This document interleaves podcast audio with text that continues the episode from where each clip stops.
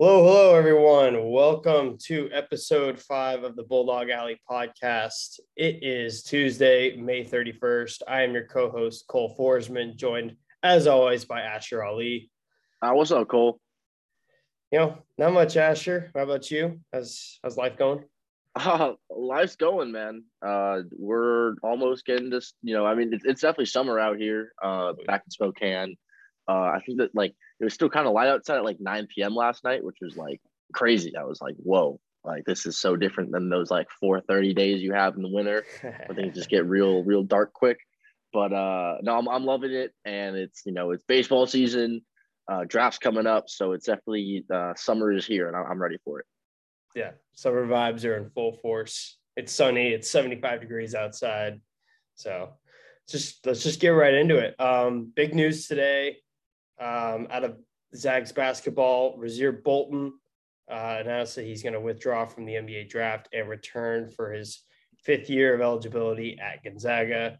Uh, huge news. He started all 32 games last year, was a big part uh, in that Sweet 16 run. He led the WCC uh, three point field goal percentage at 46%, averaged just over 11 points per game, uh, all conference honorable mention um, kind of a sneaky under the radar move in the grand scheme of college basketball, but for the Zags team, uh, definitely huge. What, what are your sort of thoughts on that uh, and how the roster is shaping up now? Yeah, it's a it's a pivotal move uh, for him to come back to Gonzaga for sure because you know we were looking at when all five of Gonzaga starters from last season had declared, and he was the last of them to declare on April 27th, I believe we were not quite sure. I mean, we knew what the backcourt was going to look like if all of if all of the guards had left, and we knew that Nembhard was out was out the door already just because of how those things work with eligibility and, de- and declaring for the draft. But you know, we looked at the backcourt, and it was like, you know, it's Hickman, uh, Hunter Sallis, and it's Dominic Harris, and we see that and we're like, oh wow, that's so much talent and potential right there but not a ton of experience. Like the most experienced guard out of all of them at the collegiate level is Hickman. He's still only going to, into his second year. So to return a guy like Hickman, or sorry, to return somebody um, like Bolton, who has now four years under his belt, is heading to his fifth, uh, a rangy three point shooter who, you know, wasn't the most active on ball player, I would say, for Gonzaga last year, but he knows the game, like he knows the game so well. The way the, his ability to spot up in the right areas and, and find openings um, is quintessential to Gonzaga's offense. So um, to have to return that ability is crucial for the Zags.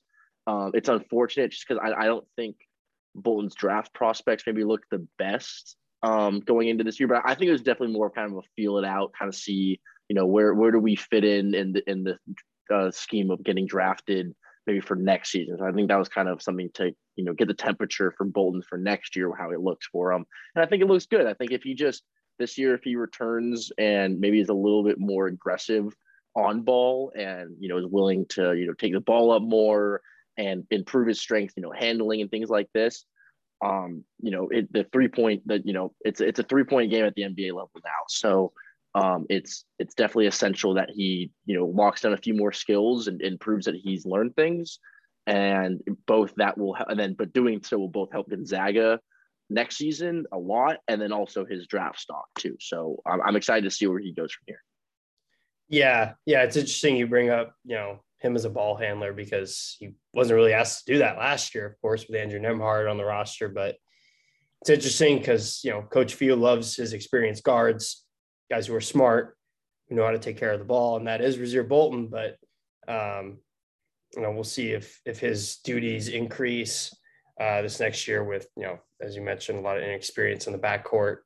Um, and I think that would, that's, that's that final step for him, I think, as a prospect as well, to be able to handle the ball. It's someone at his size who doesn't, you know, jump off, you know, uh, jump off the page from his athletic profile.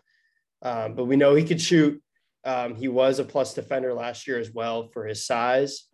Um, you know, last year one of the most efficient players in all of college basketball. Uh, a lot that a lot of that had to do with, you know, comparatively from him at Iowa State, where he literally had to do everything. The last year he's playing with one of the most talented rosters in the country. Um, just so you know that usage rate kind of went down. He became much more efficient. it showed that he is a smart player. So I think it's obviously huge for the Zags to have that leader in the backcourt now still. But yeah, it, will be interesting to see. Of course, today is 24 hours before the June 1st deadline for all players to sort of withdraw from the draft. So we still haven't heard any official word from the other Zags, uh, that being Drew Timmy, Julian Strawther, um, and Andrew Nembhard. But um, all of them have sort of, we're, we're getting close to figuring it out. Uh, they've kind of made some moves on social media.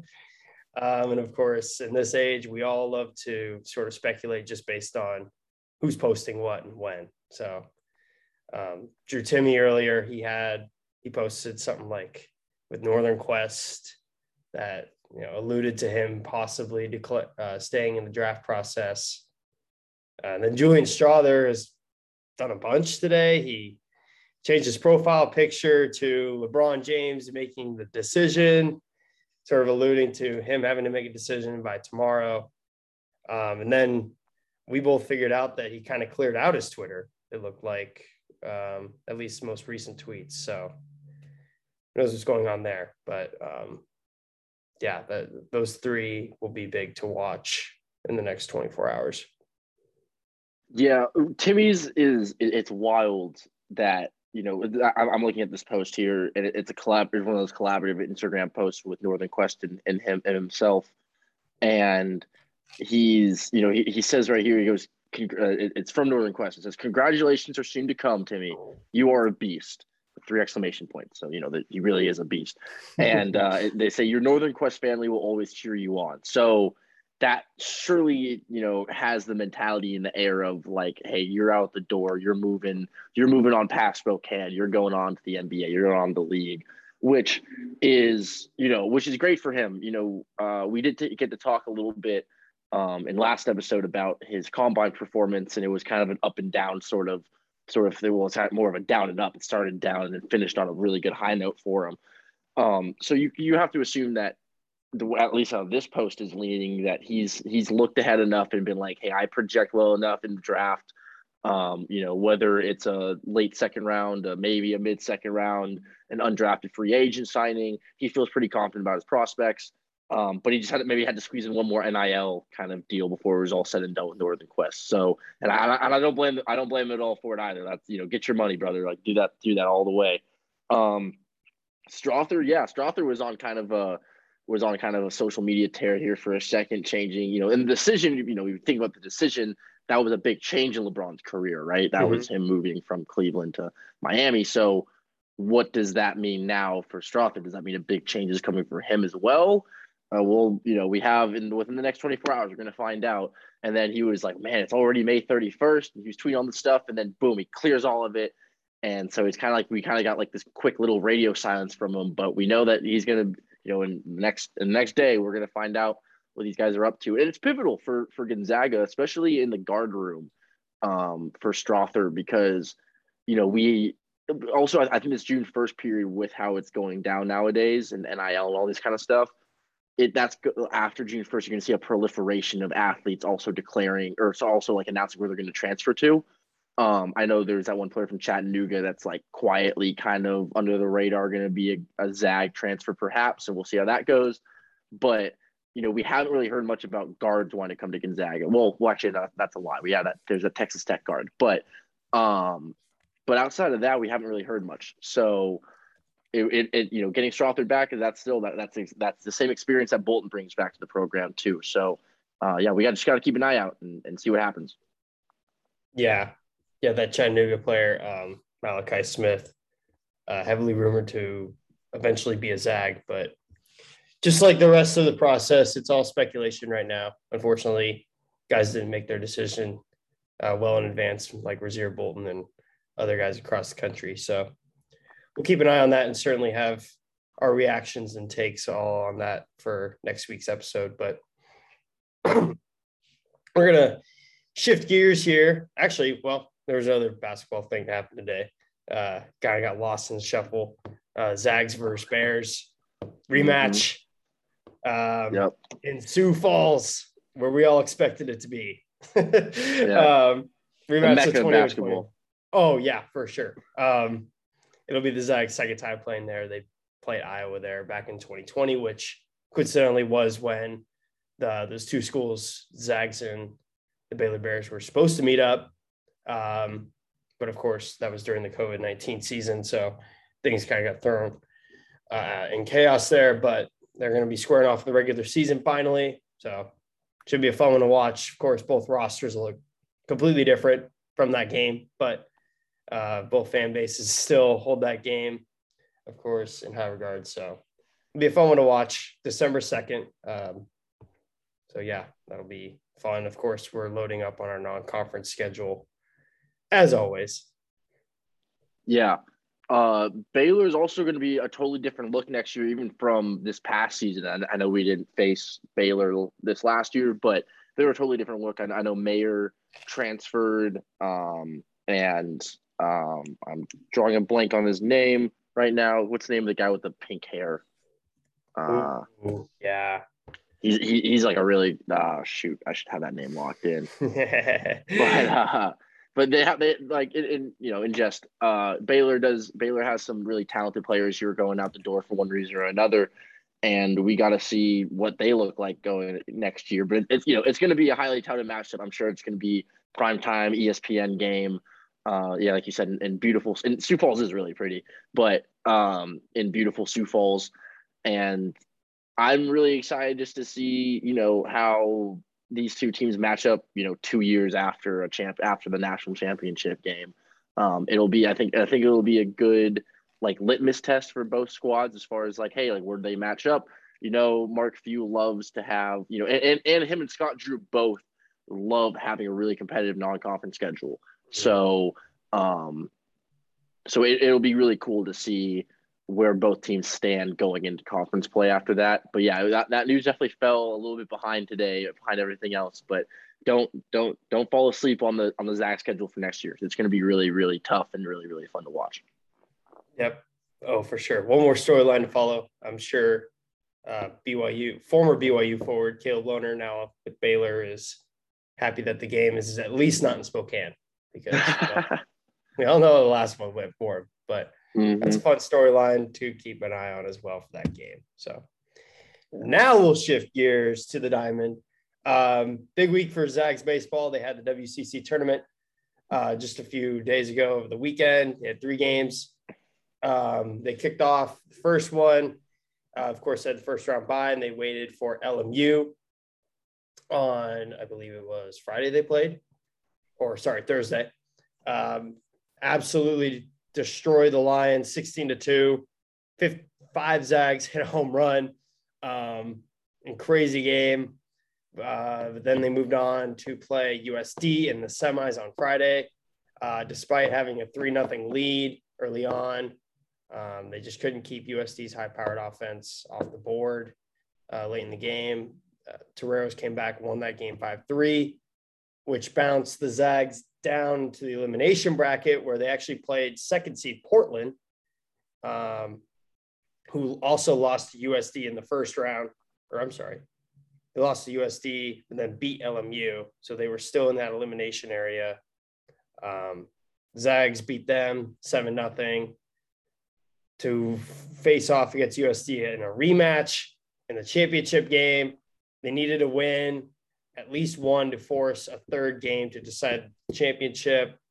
Um, unfortunately, though, they fell to the Toreros once again, this time in extra innings, um, just back and forth, both teams, uh, right from the get go, were putting runs up on the board. Um, Zags led 10 to 7 heading into the eighth inning. Uh, but the Toreros just racked up six runs in that frame. Uh, five came against GU's Alec Gomez. Um, Caden McGee had a solo home run with two outs, cut the lead to one in the eighth. Uh, then Ezra Samperi came in, RBI single, pushed the game into extras, but uh, wasn't enough. USD had hit two home runs in the 11th inning, and that sort of just sealed the fate for the Zags, uh, who finished who finished up second in the conference in that tournament. But um, what do you think of the WCC tournament as a whole? Sort of a mix, sort of back and forth from uh, the highs, the highs, and just coming up short. Yeah, I think the, the scariest thing about the entire tournament was ranking USD third in the conference going in.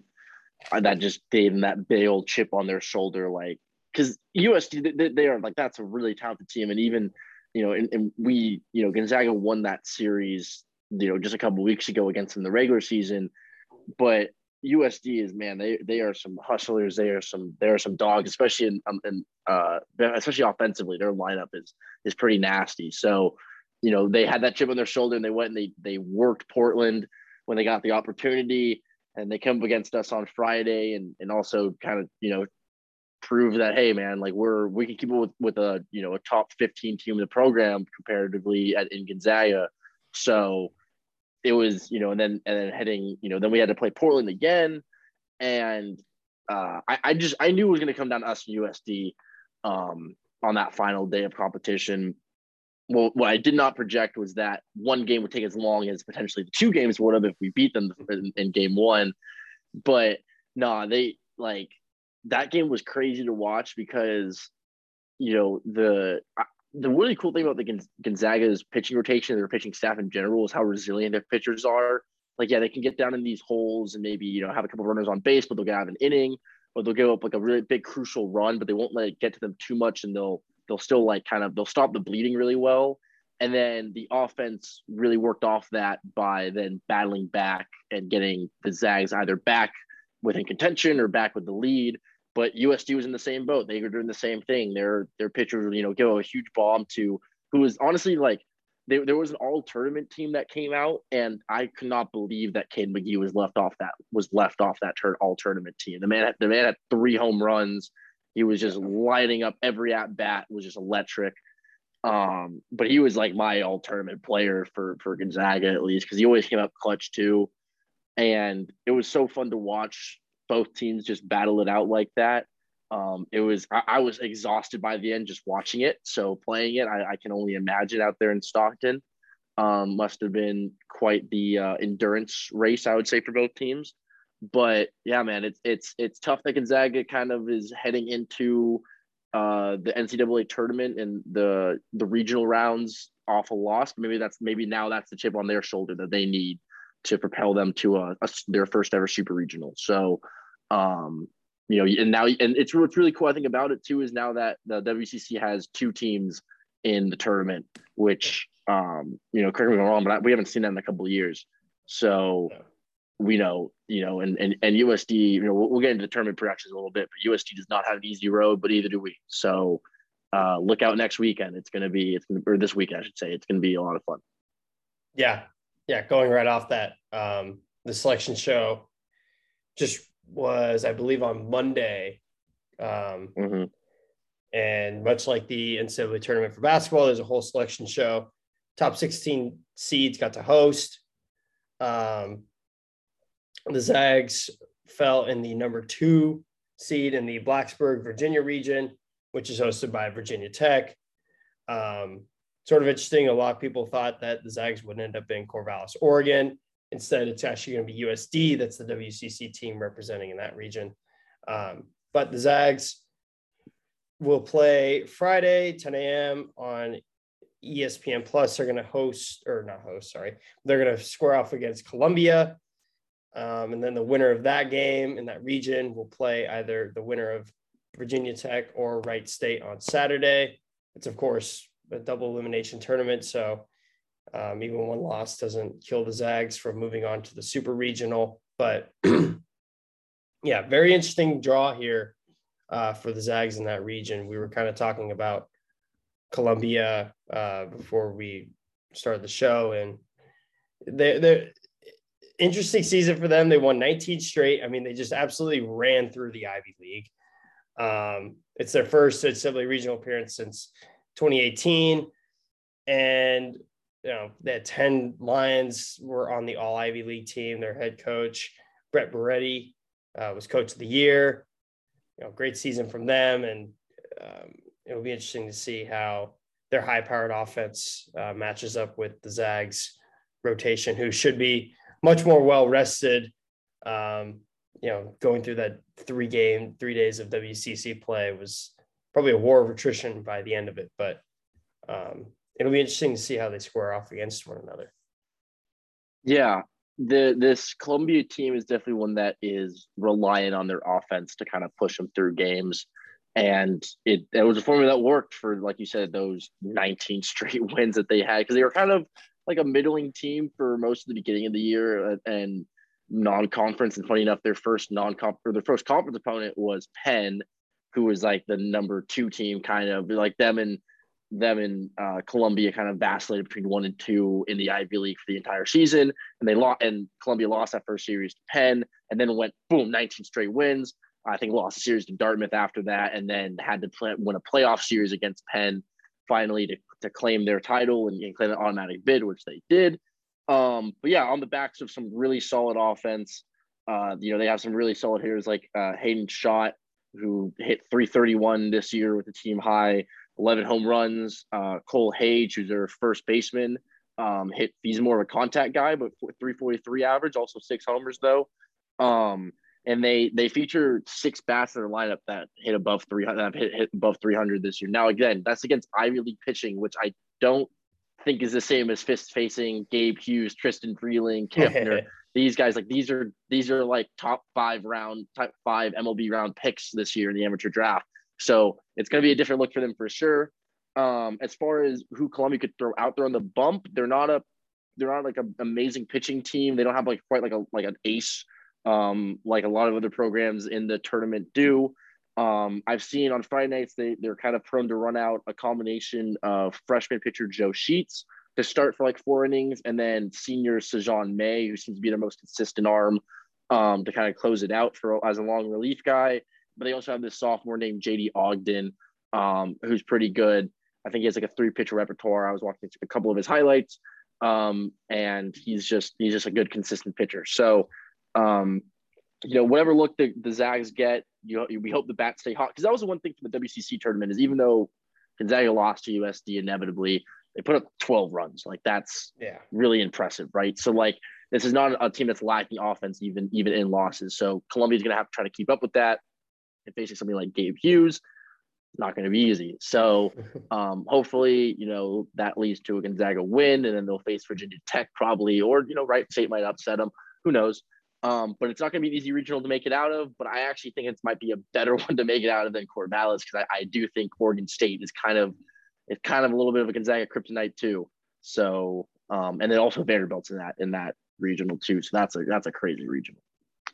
Yeah, Corvallis has, like you said, Oregon State, who hosts three seed, New Mexico State, they're going to play, uh, and then Vanderbilt, and then USD. So, yeah, certainly there's no lack of talent in that region, but Zags, yeah, it'll be interesting to see how they handle that, you know, Columbia offense. Um, because obviously they they they they were able to hold off USD for a portion of that. I'm not referring to the championship, but in that first uh, tournament game, and it just it's for a team like Columbia, who, like you said, is six guys batting over 300, albeit against Ivy League pitchers. That's still a deep roster.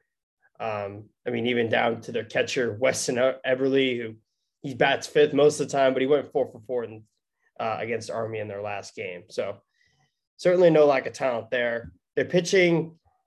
Yeah, it's interesting how they roll out so many pitchers um, on the mound. You know, you know, watching the Zags all year, it's you know we didn't we never really saw that. It was guys going seven innings, um, and then maybe you know a closer for the final two. But they did well in the tournament. They held Penn only one run, or in those three games that Ivy League playoff series. You know, the final two games, two runs, one run. Like um, for a Penn team that was you know off- offensively quite good as well. So I think this this region is a good draw, just like you said, based on how Corvallis shaped out. And I think that was really the only other logical place to put the Zags uh, in the tournament based on how the WCC tourney went. So, um, yeah, we're gonna make sure to tune into that game. Like I said, 10 a.m. ESPN Plus. If you have it, watch it.